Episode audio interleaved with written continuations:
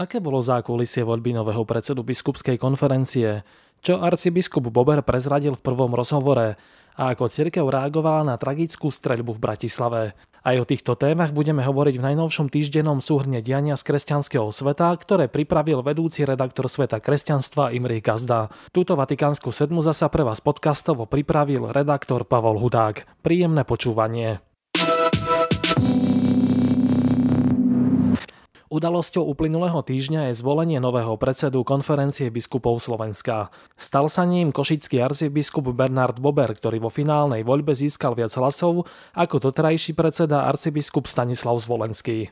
Nejde o veľké prekvapenie, keďže rovnaký súboj sa odohral aj pred 4 rokmi, vtedy však z neho vyšiel víťazne bratislavský arcibiskup. Aj tento raz sa väčšie šance dávali úradujúcemu predsedovi, ktorý na čele KBS stal od roku 2009. Dôkazom, že aj v samotnom prostredí arcibiskupa Zvolenského sa počítalo s jeho znovu zvolením, je nezvolenie nového hovorcu biskupov. Ako to spolu súvisí?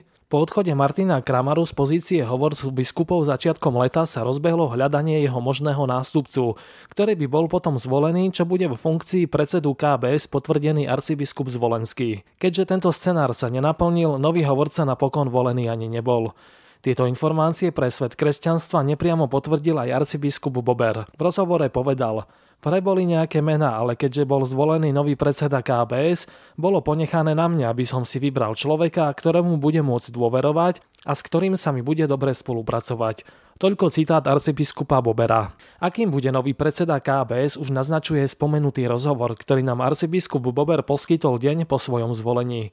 Hovoril otvorene, pre neho typickým dôrazným hlasom o svojej voľbe, plánovaných prvých krokoch, aj atmosfére v biskupskom zbore počas pandémie. Boli sme skutočne veľmi trpezliví, nechceli sme komplikovať veci, ktoré boli už aj tak dosť komplikované.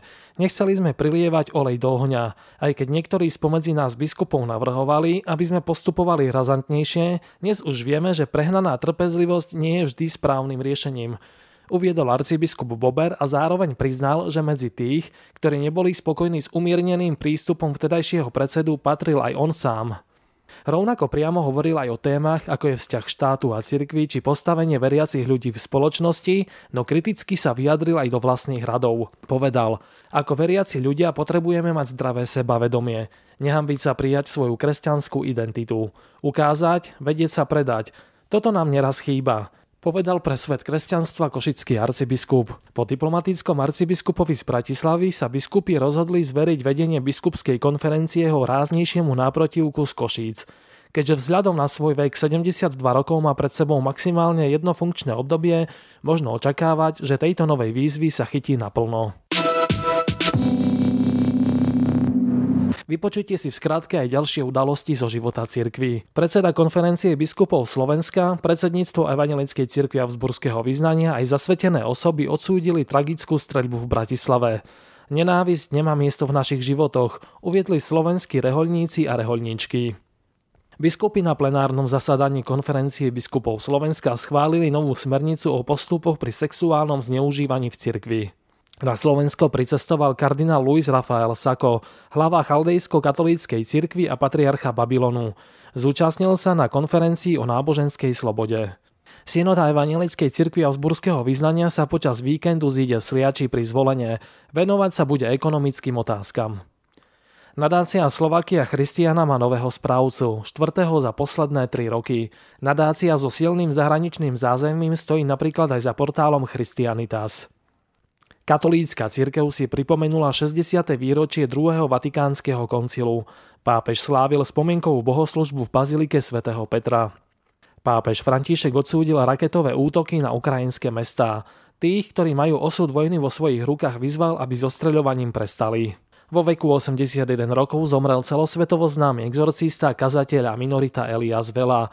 Nekrológu jeho život a poslanie približujeme v našom texte na stránke Svet kresťanstva. Na našej stránke svetkresťanstva.postoj.sk si nenechajte újsť aj ďalšie zaujímavé reportáže, rozhovory, články a aktuality.